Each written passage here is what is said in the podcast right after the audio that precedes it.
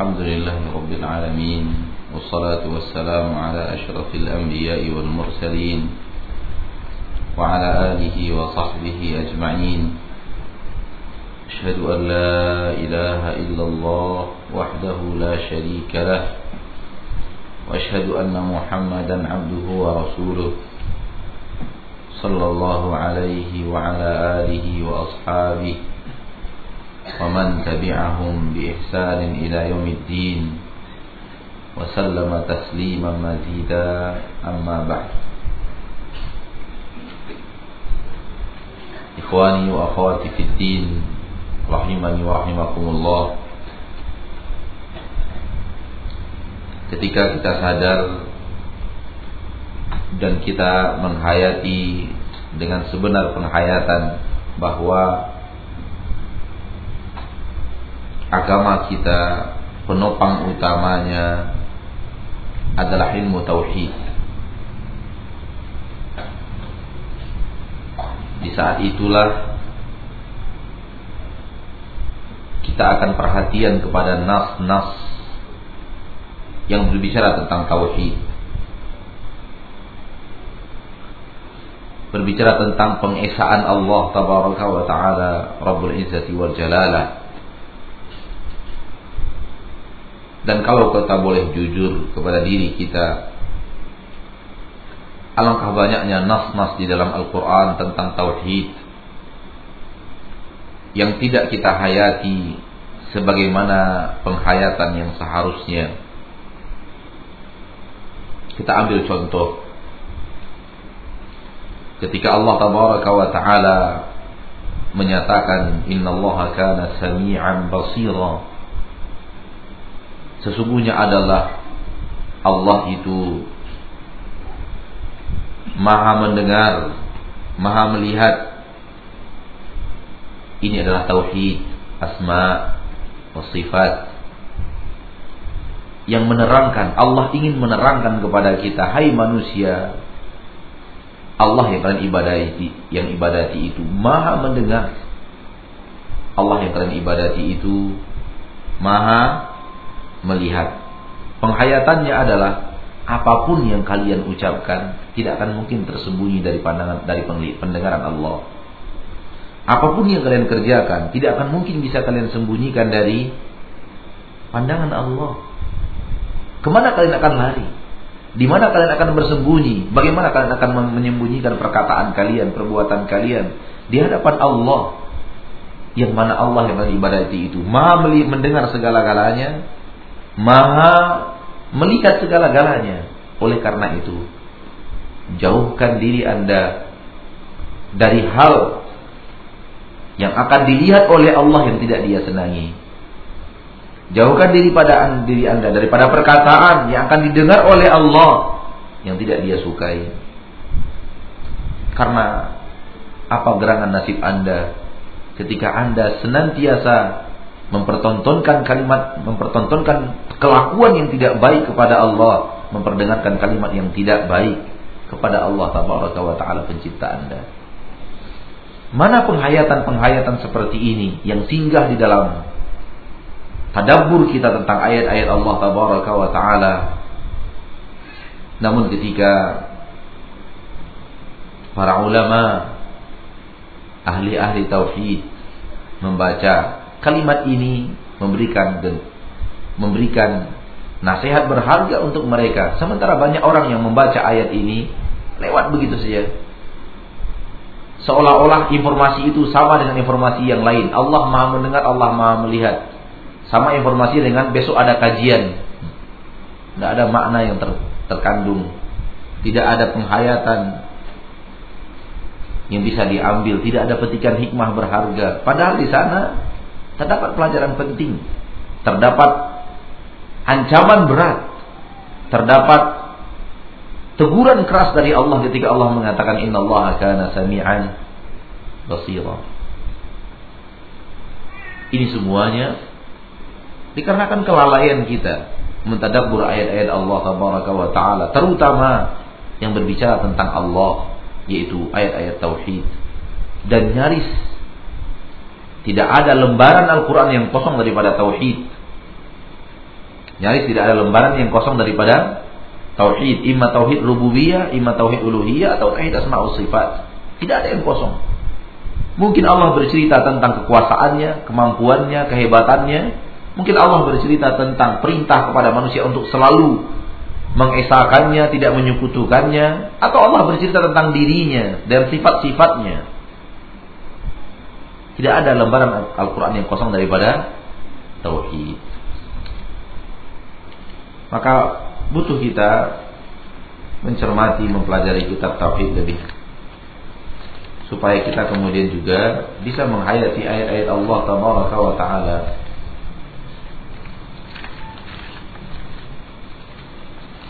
Karena ketika Allah Subhanahu wa taala menukilkannya banyak di dalam Al-Qur'an, itu menandakan butuhnya kita manusia terhadap ilmu tersebut.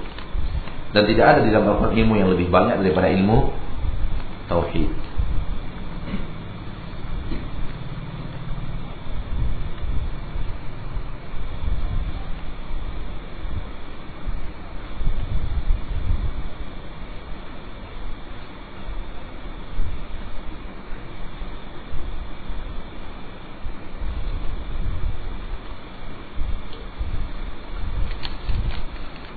Pertanyaan pertama Ustadz Agar tak ada syubhat lagi di kepala kami Apakah setiap orang musyrik Akan masuk Islam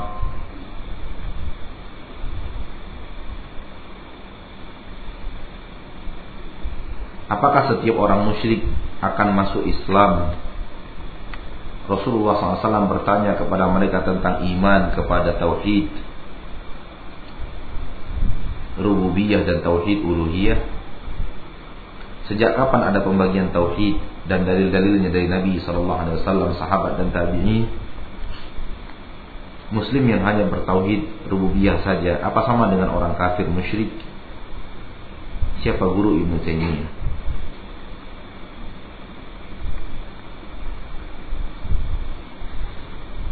Perlu kita ketahui kaum muslimin wal muslimat rahimani wa rahimakumullah bahwa menamakan suatu nama yang bendanya ada di zaman Rasul itu bukanlah perbuatan bid'ah. Bendanya ada di zaman Rasul. Tapi kita buatkan untuknya nama itu bukanlah kesalahan. Bisa dipahami? Contoh. Sebuah tempat miqat di kota Madinah. Miqat itu di zaman Rasul. Namanya Zulhulaifah. Di zaman Rasul sendiri, miqat itu sudah ada. Sekarang nyaris berubah nama Zulhulaifah. Orang nggak kenal nama Zulhulaifah. Orang menyebutnya tempat itu sekarang dengan Bir Ali. Apakah ini batil? Terjadi pergantian nama di zaman Rasul, tempatnya bernama Juhfah. Tempatnya mikotnya Ahlu Syam. Sekarang orang tidak menyebutnya Juhfah. Sekarang orang menyebutnya Rabil. Bendanya itu juga. Barangnya itu juga. Nama sudah berbeda. Apakah ini batil? Tidak batil.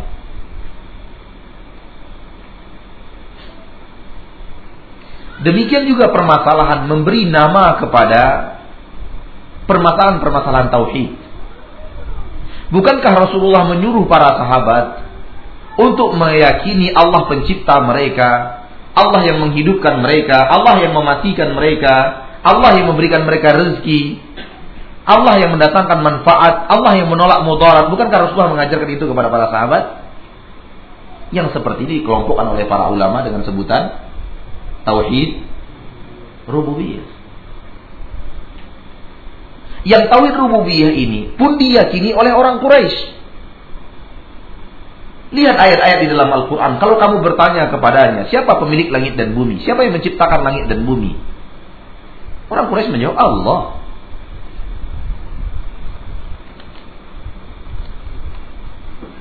Milik siapa seluruh langit dan bumi dan seluruh yang apa yang ada di isinya? Milik Allah. Siapa yang mengatur seluruh urusan? Orang Quraisy menjawab Allah. Allah yang mengatur seluruh urusan. Oleh karena itu para ulama memberikan kalimat orang Quraisy mengerti tauhid rububiyah. orang Quraisy mengerti tauhid rububiyah. Tapi lihat perjalannya. Apakah pengakuan mereka kepada Allah tentang sebatas itu membuat mereka diakui sebagai orang muslim di zaman Rasul? Jawabannya tidak. Maka ketika para ketika itu para ulama membuat kaidah yang tidak lari daripada keadaan yang ada di zaman Rasul bahwa tauhid rububiyah semata tidak membuat orang masuk Islam. Jadi jangan terkecoh oleh penamaan Jangan terkecoh oleh apa? Penamaan.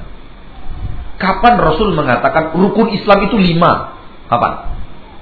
Ada kalimat dari Rasul, rukun Islam, rukun iman. Kapan? Coba tunjukkan ayatnya di mana, hadisnya ada di mana. Enggak ada. Kata rukun enggak ada di situ. Kata rukun tidak ada di situ. Pernahkah Rasulullah SAW berbicara rukun sholat itu 13 syarat sah sholat 5 Pernahkah Rasulullah mengatakan itu? Mana hadisnya? Lalu dari mana ulama mengatakan ini rukun, ini syarat sah, ini mentadabur ayat Al-Quran dan hadis Nabi Muhammad dan melihat ini batal kalau dilakukan berarti rukun. Ini sebelum dilakukan sholat kalau ini tidak ada Berarti sholat nggak boleh seperti wudhu. Ini syarat berarti. Sebelum masuk waktu belum boleh sholat. Syarat masuknya waktu. Adapun Nabi tidak pernah membagi-baginya menjadi rukun Islam ada sekian, rukun sholat ada sekian, syarat sah sholat ada sekian. Namun kenapa rukun dan sah itu ada di dalam pembacaan para ulama ahli fikih? Sebagaimana tauhid rububiyah, uluhiyah, asma wa sifat ada dalam pembicaraan para ulama akidah. Mereka mentadabbur menistiqra dalam bahasa orang Arab, membaca sejarah para nabi dan kemudian mengelompokkan yang sama yang sama dikelompokkan. Setelah ayat dibaca, setelah kitab-kitab tentang hadis-hadis tauhid dibaca, dilihat ada kelompok-kelompok tentang mengesahkan Allah di dalam segala perbuatannya, penciptaan, pengaturan, kepemilikan, mendatangkan yang bermanfaat, yang menolak mudarat, yang mendatangkan rezeki hanya Allah. Ini dikelompokkan dalam satu kelompok disebut oleh para ulama tauhid rububiyah. Kemudian ada perintah lagi, kalau kamu beribadah hanya kepada Allah. Kalau tadi kita yakini Allah pencipta. Sekarang kalau kita berbuat hanya kepada Allah, berdoa hanya kepada Allah, bertawakal hanya kepada Allah, menyembelih hanya untuk Allah, takut hanya kepada Allah. Itu ada di dalam Al-Qur'an kan? Dikelompokkan lagi. Ini per, yang tadi perbuatan Allah. Wajib diesakan Allah dalam perbuatan. Yang sekarang ini perbuatan hamba. Kita yang berbuat hanya kepada Allah semata. Jangan sekutukan Allah. Yang tadi perbuatan Allah mencipta, mengatur, memberi rezeki. Lihat. Yang sekarang ini perintah sekarang ini untuk bertauhid, perintah dalam perbuatan kita dikelompokkan lagi. Takut hanya kepada Allah. Harap hanya kepada Allah ingin keselamatan mintanya kepada Allah, ingin lapangan rezeki mintanya kepada Allah, ingin diturunkan hujan mintanya kepada Allah. Dikelompokkan lagi, di, disebut oleh para ulama tauhid uluhiyah. Kemudian ada kelompok lagi, bukan soal penciptaan tapi soal nama Allah Sang Khalik. Bukan soal Allah mendengar tapi nama Allah tabaraka wa taala As-Sami' Al-Basir. Dan yang lainnya. Al-Aliyul Kabir, Al-Muta'al, Al-Ghaffar. Disebut nama asma dan sifat. Jadi tidak ada bid'ah di dalam hal yang seperti ini. Yang bid'ah itu di zaman Nabi tidak ada kita buat. Itu yang bid'ah. Di zaman Nabi ada, namun belum tercetus penamaan rububiyah, uluhiyah dan asma sifat. Kemudian untuk mendekatkan pemahaman kepada masyarakat, para ulama membaginya ke dalam uluhiyah asma wa sifat dan dan apa? rububiyah, uluhiyah dan asma wa sifat, maka ini bukanlah bid'ah. Kalau kemudian bertanya kapan adanya, wallahu alam, saya pernah membaca kitab dikarang pada tahun 200 Hijriah itu sudah ada pembahasan tentang rububiyah, uluhiyah dan asma wa sifat. Dan saya secara secara secara tahun pasti tidak tahu kapan mulainya penamaan ini. Namun kitab-kitab tauhid di di tahun 200 seperti kitab tauhidnya Imam Abu Hatim Ar-Razi, Abu Zur'ah Ar-Razi, Itu kita tauhid di abad dua. Itu sudah membahas masalah rububiyah, uluhiyah dan asma Allah alam apakah sahabat, apakah tabi'in dan yang lainnya. Siapa guru-guru Ibnu Taimiyah? Ibnu Taimiyah berkelana dunia mencari ilmu. Walaupun guru-gurunya tidak setenar dirinya. Silakan baca dalam biografi Ibnu Taimiyah rahimahullah. Beliau berkelana menuntut ilmu. Beliau berkelana menuntut ilmu. Sebagaimana kita bertanya, siapa guru Imam Muslim? Bukan tidak punya guru. Tetapi memang nama guru-gurunya tidak setenar nama beliau bagi kita, tapi bagi para ulama ahli sejarah guru-guru mereka ternama. Guru pertama Ibnu Taimiyah ayahnya Abdul Halim, seorang ulama di zaman mereka. Selama seorang ulama di negeri mereka wallahu taala.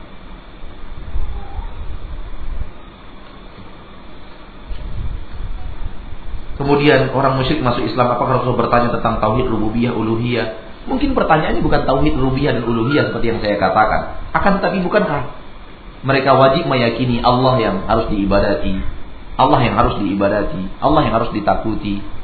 Maka Rasul mengajarkan itu kepada para sahabat? Iya, berarti Rasulullah mengajarkannya. Soal penamaan, Allah bukan suatu hal yang bid'ah. Karena maaf ikhwan fiddin, perlu kita ketahui adanya ahlul bid'ah yang sekarang mengatakan memberikan tauhid seperti penamaan-penamaan seperti itu bid'ah.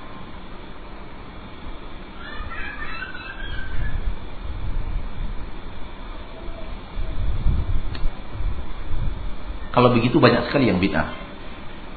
Penamaan salat tahiyatul masjid bid'ah. Penamaan musola bid'ah. Penamaan surau bid'ah, penamaan langgar bid'ah. Apalagi yang tidak bid'ah? Sesuatu yang jenisnya ada di zaman Nabi walaupun disebut dalam bahasa yang berbeda. Itu tidaklah bid'ah. Karena yang bid'ah itu ibadahnya tidak ada di zaman Rasul. Perkaranya tidak ada di zaman Rasul, dibuat sendiri. Namun kalau mentelaah kehidupan Rasul lalu membuatkan nama untuk itu, ketika itu belum belum ada di dalam hadis, belum ada penamaan itu dan itu untuk mendekatkan pemahaman kepada para penuntut ilmu itu kebaikan. Sungguh pun demikian, perlu kita ketahui, tauhid itu satu. Tauhid itu satu. Namun yang satu itu tiga pembahasan. Jadi jangan anggap terpisah. Oh tauhid rububiyah sendiri, tauhid uluhiyah sendiri, tauhid sifat sendiri. Tauhid itu satu, tauhid mengesahkan Allah. Namun dalam pengesaan Allah ada tiga sub pembahasan yang harus diesahkan. Esahkan dia dalam perbuatannya, esahkan dia dalam perbuatan kita beribadah, esahkan dia dalam nama dan sifatnya. Dan semuanya pengesaan. Satu tindakan yaitu mengesahkan Allah, mentauhidkan Allah tabaraka wa taala. Bagaimana pandangan Ustaz mengenai pelatihan sholat khusyuk yang dilakukan orang di Kota Pekanbaru Abu Sung Abu Sangkan. Saya diajak dan ragu. Saya pernah membaca buku Abu Sangkan itu dengan tema yang sama pelatihan sholat sholat khusyuk. Yang saya lihat ilmu yang ada di dalamnya ilmu meditasi. Saya hanya membaca bukunya. Saya tidak pernah ikut pelatihannya.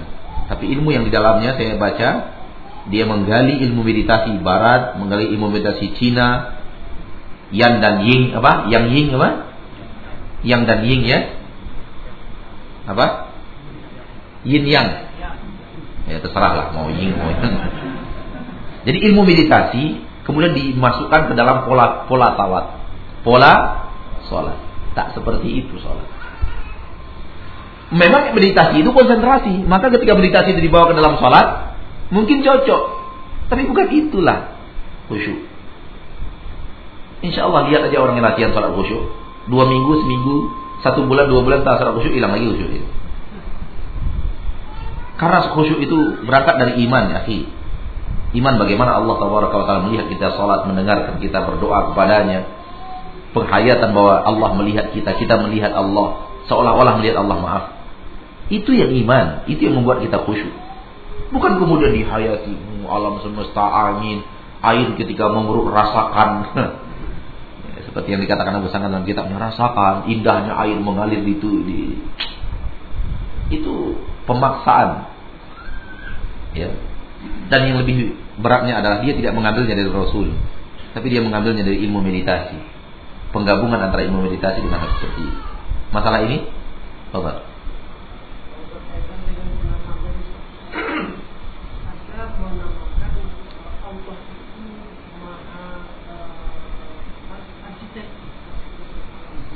Iya.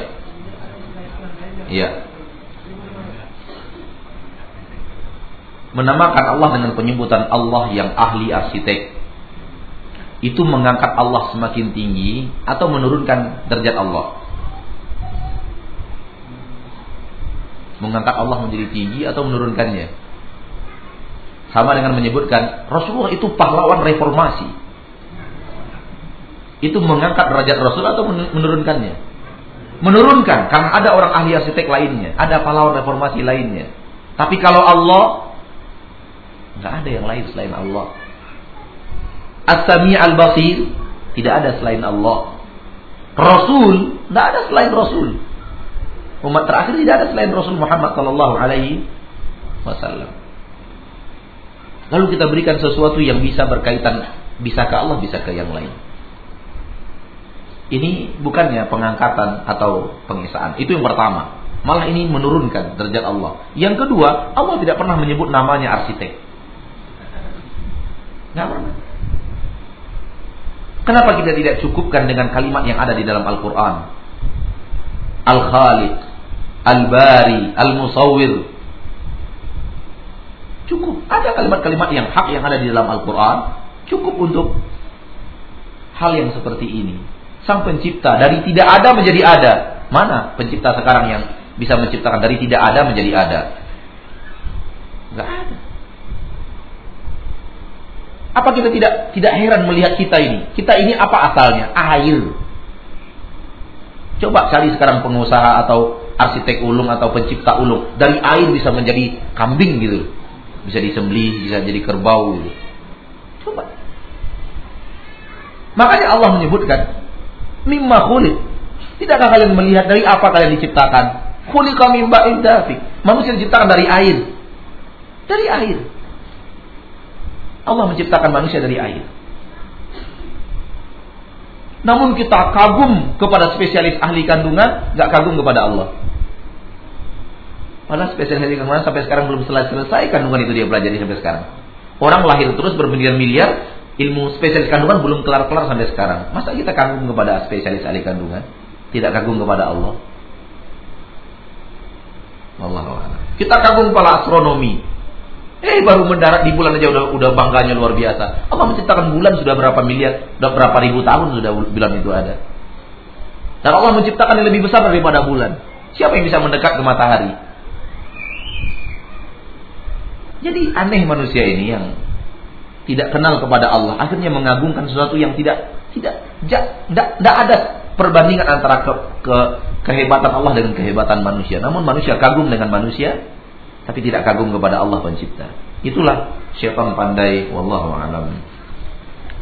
Apa hukumnya dalam suatu acara pertemuan seorang pemimpin mengucapkan kata-kata, mari kita berdoa menurut agama dan kepercayaan masing-masing. Di mana dalam pertemuan itu dihadiri penganut agama yang berbeda-beda. Apakah pernyataan itu apakah pernyataan tidak mengandung kesyirikan? Ini kesyirikan yang jelas ini. Kok tidak mengandung kesyirikan sih? Orang Kristen disuruh berdoa dengan Kristennya. Orang Yahudi disuruh berdoa dengan Yahudinya. Orang Katolik dengan dengan Katoliknya. Dan diyakini itu semua adalah doa yang bisa didengar. Ya akhi. Mana ada? Doa orang-orang dolal akan di, di, di, didengarkan oleh Allah Taala. Kecuali dalam keadaan darurat.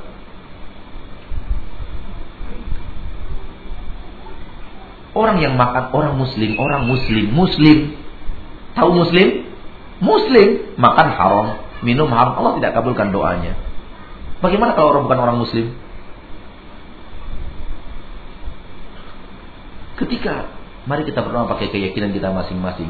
Kita kita legalkan seluruh kesyirikan yang ada di depan mata. Apakah itu bisa dilakukan oleh seorang ahli ilmu? Mau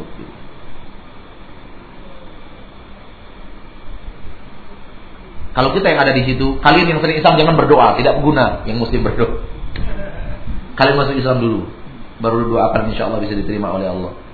Tidak ada artinya kalian berdoa. Kemudian ketika utusan dari umat Islam satu, Katolik satu, Protestan satu, Buddha satu, Hindu satu. Bukankah itu maknanya mengecilkan umat Islam? Umat Islam di Indonesia 80%, wakilnya cuma satu. Buddha berapa persen? Wakilnya juga satu. Protestan berapa persen? Wakilnya juga satu. Ingin menyamaratakan ini pengecilan. Kalau utusan, ya ikut banding 80 persen berarti 8 utusannya. Setengah persen, setengah utusannya.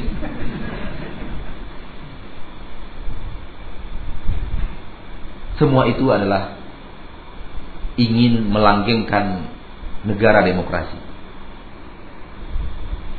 Yang tidak peduli kepada agama, pedulinya kepada persatuan nasional.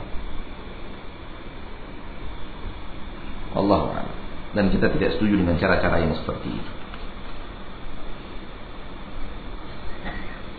Bagaimana caranya menanamkan tauhid yang benar kepada anak-anak generasi muda kita? Beraneka ragam, tergantung kondisi dan keadaan. Ketika kita berjalan, tidakkah kita melihat mempertontonkan kepada mereka langit, bumi, tumbuhan?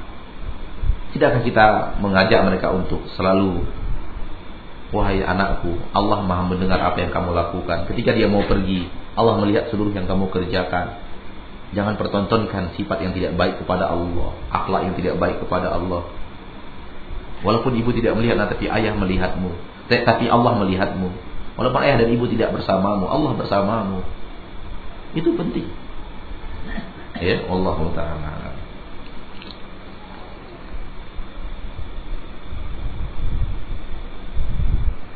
Ustaz, apa keutamaan menghafal asma dan sifat Allah?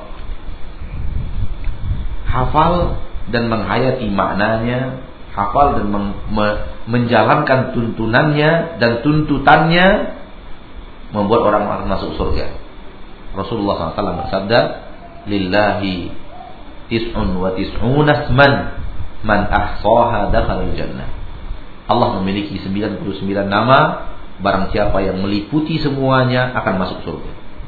Meliputi semuanya bukan hafal saja, tapi hafal dan paham dan menjalankannya dalam kehidupan. Seperti yang kita katakan tadi, ketika asma'nya nama nama Allah adalah Sami' Allah Maha mendengar, kita tidak ingin kalimat yang tidak benar keluar sehingga didengar oleh Allah. Dan begitu seterusnya. Ketika Allah mengatakan Ghaffar, Allah Maha pengampun, kita selalu minta ampun kepada Allah. Ketika Allah adalah Tawwab, kita selalu bertobat kepada Allah. Jadi memahami, mengetahuinya dan memahaminya dan mengamalkannya. Itu yang akan membuat kita mendapatkan keutamaan masuk surga, bukan menghafalnya. Sehingga ada sebagian majlis melafazkan asmaul husna lafaz. Melafazkan asmaul husna lafaz. Dan itu direkam di masjid-masjid. Huwallahul ladzi terus la ilaha illallah. Dan kemudian disenandungkan. Bukan itu. Tidak seperti Rasul tidak melakukannya. Nah ini kalau ini kita katakan bid'ah benar. Rasul tidak melakukannya, tidak menandungkan dengan cara yang seperti itu. Allah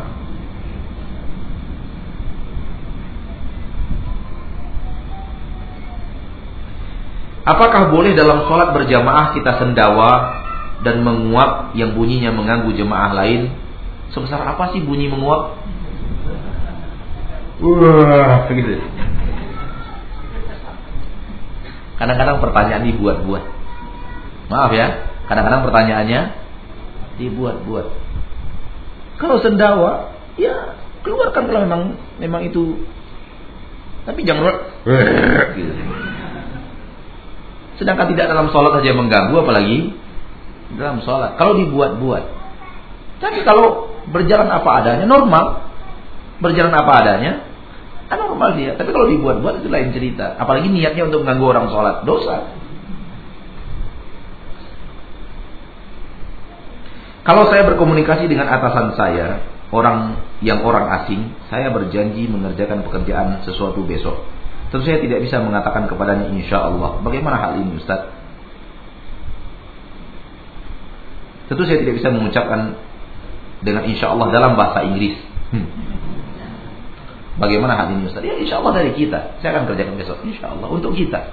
Allah Allah berkehendak. Apa contoh lain dari kesalahan Yusuf Qardawi? Baca buku saja. Saya nggak mau panjang lebar karena tidak ada juga mujurnya. Cari bukunya kalau memang kita selama ini penganutnya, suka dengannya, baca bukunya. Syekh Mukbil Hafizahullah telah mengarang buku dan yang lainnya. Silahkan baca buku mereka. Kadang-kadang kalau kalau sebuah nama orang yang seperti itu tidak tidak masyhur, tidak perlu kita sebut-sebut lebih daripada kebutuhan. Silakan baca bukunya. Ada Qardawi fil Mizan sudah diterjemahkan dalam bahasa Indonesia. Namun saya tidak tahu terjemahan dalam bahasa Indonesia dalam judul apa itu. Namun saya sudah melihat terjemahan. Saya punya bukunya Al-Qardawi fil Mizan. Namun saya tahu ada terjemahannya cuman lu tidak tidak tidak hafal apa terjemah apa apa judul redaksi dalam bahasa Indonesia.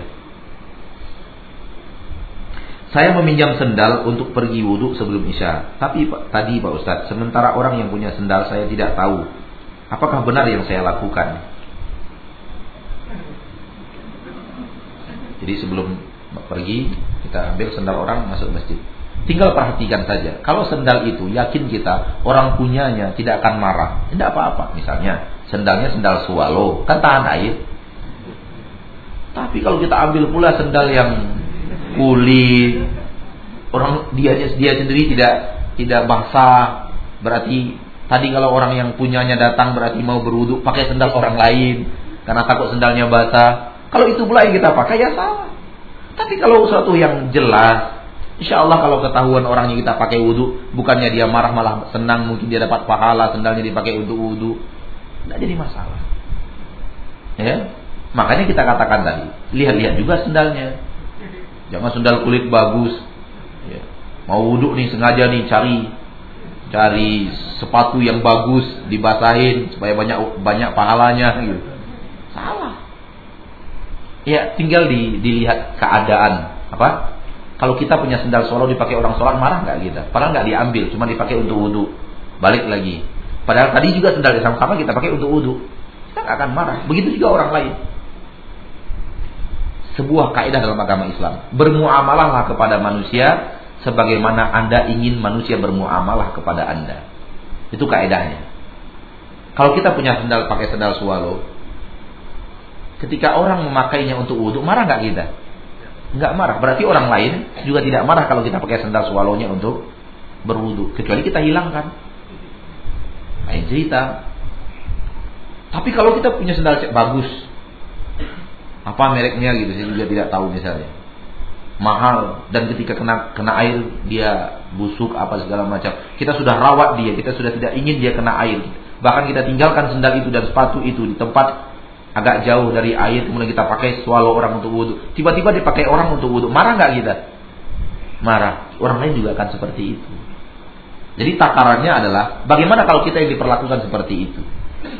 Itu takarannya ketika kita tidak marah biasa saja ya insya Allah manusia juga akan seperti itu. Bahkan kita akan bersyukur mungkin sedang kita dipakai untuk wudhu ya, insya Allah manusia juga akan seperti itu. Begitu. Jadi takarannya di dalam di dalam di dalam sunnah adalah Bagaimana orang kalau memperlakukan itu kepada kita? Kalau kita nggak suka berarti jangan perlakukan itu kepada orang, walaupun itu hanya sendal. Allahu a'lam. Salat rawatib zuhur ada empat rakaat dan salat rawatib asar ada empat rakaat. Yang jadi pertanyaan saya, salat rawatib ini dikerjakan sesudah azan atau sebelum azan Ustaz? Rawatib zuhur empat rakaat sebelum azan ada empat rakaat sebelum setelah azan eh, maaf empat rakaat sebelum sholat setelah azan hmm, maaf pertanyaannya apa ini dikerjakan sesudah azan atau sebelum azan? Nah, sebelum setelah azan. Setelah azan. Pelaksanaannya setelah azan.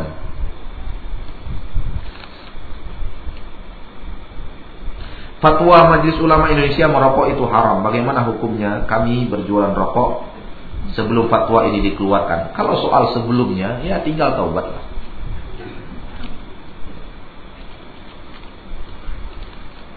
Apakah Anda meyakini bahwa rokok itu merusak?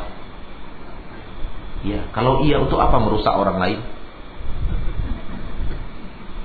Iya kan? Kalau kita tahu rokok itu merusak, lalu kita jual juga, itu artinya kita merusak orang. Di dalam agama Islam, la wa la. Tidak boleh memberikan mudarat kepada orang lain, tidak boleh memberikan mudarat kepada diri sendiri. Kepada orang lain tidak boleh, kepada kita juga tidak boleh. Memberikan mudarat kepada diri kita nggak boleh dalam agama Islam.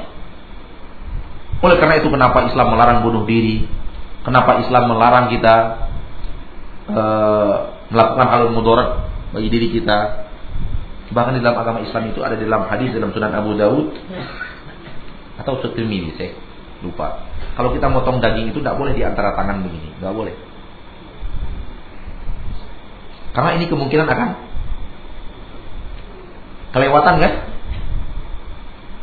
Jangan membelah daging di antara jemari kata Rasulullah Sallallahu Alaihi Wasallam. Lihat Rasulullah memperhatikan sampai kepada titik yang seperti itu. Tidak boleh memberikan mudarat sampai kepada binatang. Kalau anda mau menyembelih, tajamkan pisaumu, rehatkan binatangmu. Artinya kalau kita membeli pakai menyembelih pakai pisau yang tumpul, tumpul, yang kan kesakitan adalah binatang. Itu pun tidak boleh. Lihat, memberikan mudarat kepada binatang pun terlarang. Ada orang yang masuk neraka karena kucing kata Rasulullah. Dia kurung kucing itu di rumah, tidak dia biarkan makan cari makan sendiri dan tidak dia kasih makan sampai mati. Masuk neraka. La ilaha illallah. Memberikan mudarat kepada orang lain tidak boleh. Kalau kucing tidak boleh diberikan mudarat, jangan diberikan dia mudarat sampai dia mati. Rokok itu mematikan atau tidak?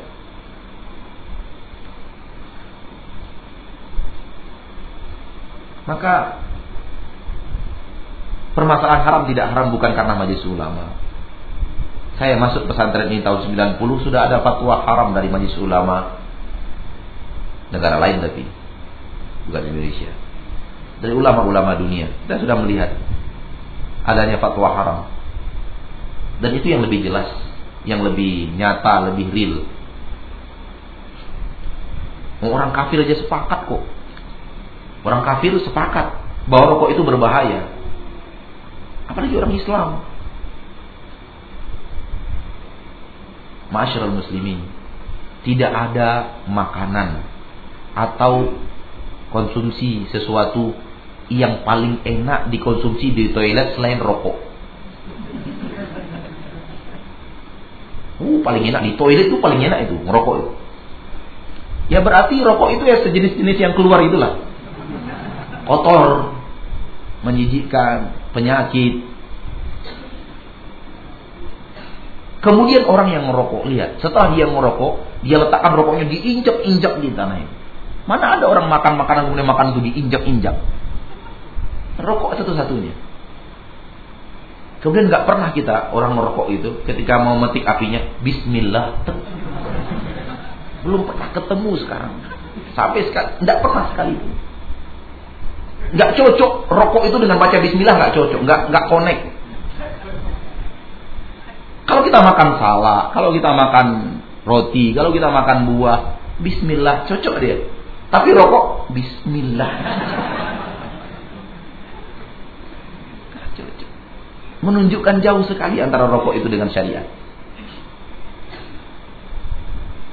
Dan sekarang orang mulai merokok itu sudah mulai tersudut. Kalau di ruangan umum dicarikan pojok-pojok. Sudah lumayan, walaupun harus lebih parah daripada itu sebenarnya. Bagaimana cara sholat wajib di atas pesawat sedangkan arah pesawat membelakangi kiblat? Mohon penjelasan. Kalau kita memang bisa mengarah ke kiblat, itu lakukan. Dan alhamdulillah kalau kita mau bisa dan itu kita praktekkan. Ketika pesawat itu dari arah Saudi ke Indonesia, berarti kita di belakang. Miring sedikit ke kiri. Sebagaimana kalau kita mengarah ke Saudi, arah kiblat ke depan, miring sedikit ke kiri. Itulah arah kiblat. Miring, nah saya nggak bisa mengatakan senti, tapi sedikit. Kalau ini lurus begini, miring sedikit. Karena memang pesawat kita tidak langsung mengarah ke Mekah, dia mengarah ke ke Yaman, nanti berbelok ke Mekah. Itulah jalurnya. Jadi kalau memang kita bisa apa namanya berdiri nggak apa-apa silahkan walaupun kadang-kadang kita dimarahi pramugari pak nggak boleh pak sementara yang tegak-tegak depan toilet boleh yang tegak sholat nggak boleh aneh kan nggak boleh pak. Mengganggu keamanan apa namanya keselamatan penumpang. Itu yang sholat depan yang berdiri depan toilet gimana? Tapi dimarahi nggak boleh. Ada yang kena tegur. Tapi juga juga nggak terus.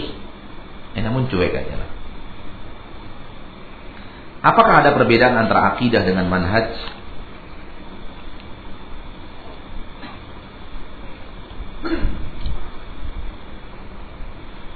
Manhaj artinya metode, cara.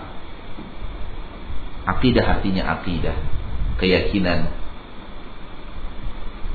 Karena kalimat ini satunya keyakinan, satunya metode. Ada persamaan, ada perbedaan. Di antara persamaannya adalah semua metode akidah adalah metode beragama. Semua jalan beragama berangkat daripada akidah yang benar. Namun ketika pembahasannya lebih khusus, akidah khusus bicara tentang apa yang diyakini oleh hati, manhaj khusus berbicara tentang reaksi ke depan. Dan lebih khusus lagi manhaj adalah di keterangan oleh para ulama, manhaj berhadapan dengan orang yang berbeda pendapat dengan kita. Wallahu alam. Dan semuanya adalah Islam. Semuanya di dalam kitabullah dan hadis Nabi Muhammad sallallahu rabbi wasallam Apakah permainan sulap termasuk juga kesyirikan? Kalau murni sulap tidak. Kalau murni sulap tidak ada kesyirikan di dalamnya. Kan murni sulap itu kan kecepatan tangan atau te trik teori gitu.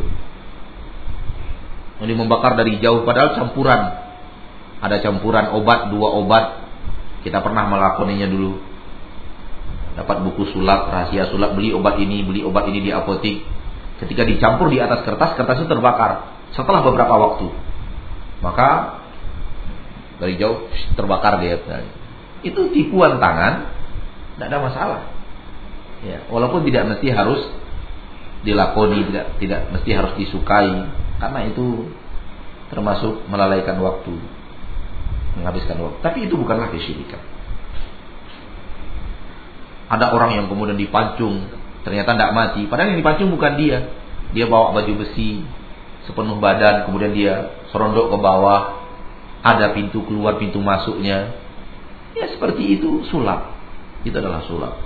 Dan kita yang tidak tahu susah kita membedakan mana yang sulap, mana yang sihir. Ya kembalikan kepada Allah. Kalau memang itu sulap itu tidaklah kesyirikan. Apakah kita berdoa dengan mengangkat tangan?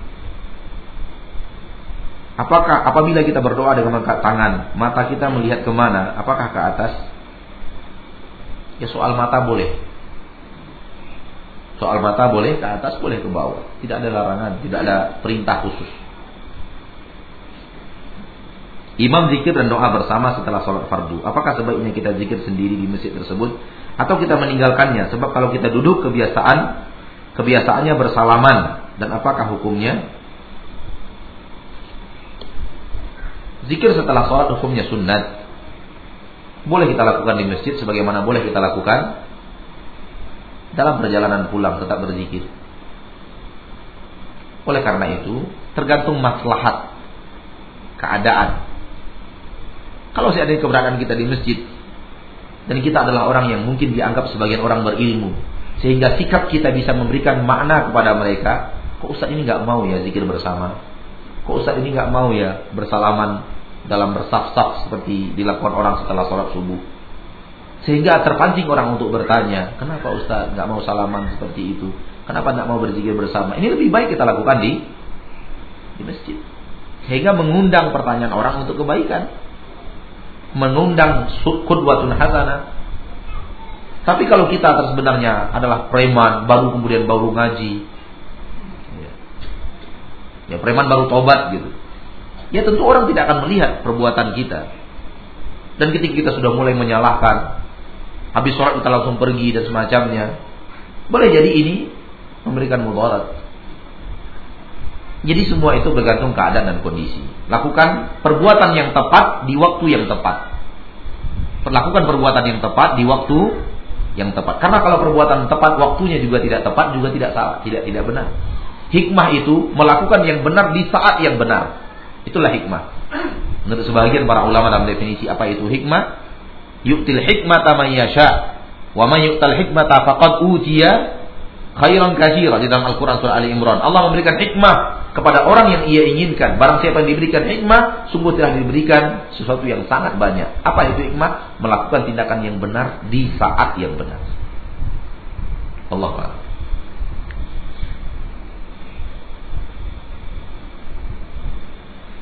Tolong jelaskan tentang masjid yang ada mihrabnya. Apakah kita boleh sholat di masjid yang ada mihrabnya? Tidak ada hal yang menyebutkan sholat di masjid yang ada mihrab batal. Tidak ada. Namun Rasulullah tidak pernah membuat mihrab di dalam masjidnya. Rasulullah tidak pernah membangun mihrab di dalam masjid. Sampai sekarang posisi bagaimana masjid Nabi masih seperti dulu. Lurus dibuatkan tiang-tiang lurus. Ini batas masjid Nabi. Tidak ada mihrabnya. Di zaman Umar diperluas Masjid Nabawi juga tidak pakai mihrab. Di zaman Utsman diperluas pun tidak pakai mihrab. Oleh karena itu, itu yang kita contoh. Soal kemudian manusia membuatnya, kita yakini bahwa itu tidak ada sunnahnya, tapi itu tidak akan membatalkan sholat. Allah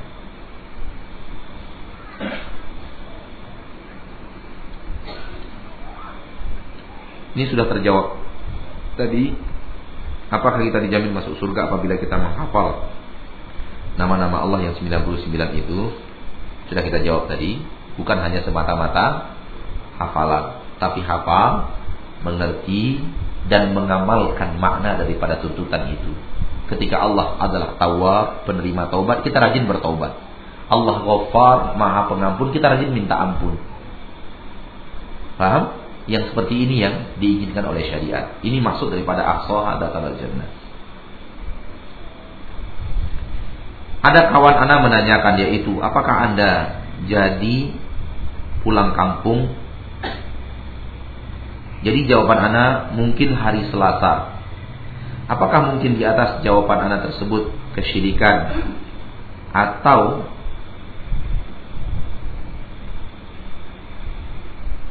atau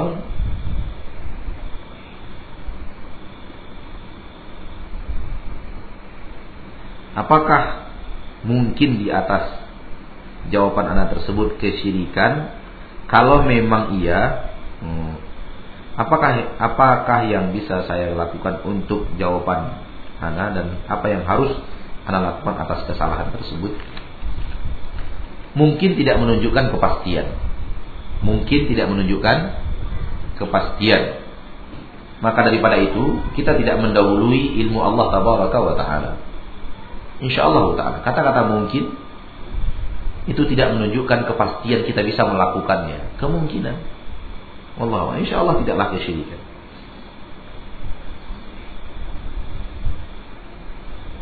Pertanyaan yang sama, Ustaz, apakah apabila kita menghafal nama-nama Allah yang 99 itu, kita dijamin masuk surga? Apakah kita dijamin masuk ke surga apabila kita menghafal nama Allah yang 99 itu? Dua pertanyaan yang sama. Sudah kita jawab tadi. Sampai di sini pertemuan kita. Semoga Allah tabaraka wa taala Rabbul Izzati wal Jalal wa Rabbul Jabarut wal Malakut wal Kibriya wal menambahkan kepada kita ilmu yang hak dan pemahaman yang hak serta amalan semangat untuk beramal. Ketahuilah ma'asyiral muslimin, semangat menuntut ilmu juga harus diiringi dengan semangat mengamalkan ilmu. Kalau tidak bahaya. Subhanakallahumma bihamdik asyhadu an la ilaha illa anta astaghfiruka wa atubu ilaik. الحمد لله رب العالمين والسلام عليكم ورحمة الله وبركاته.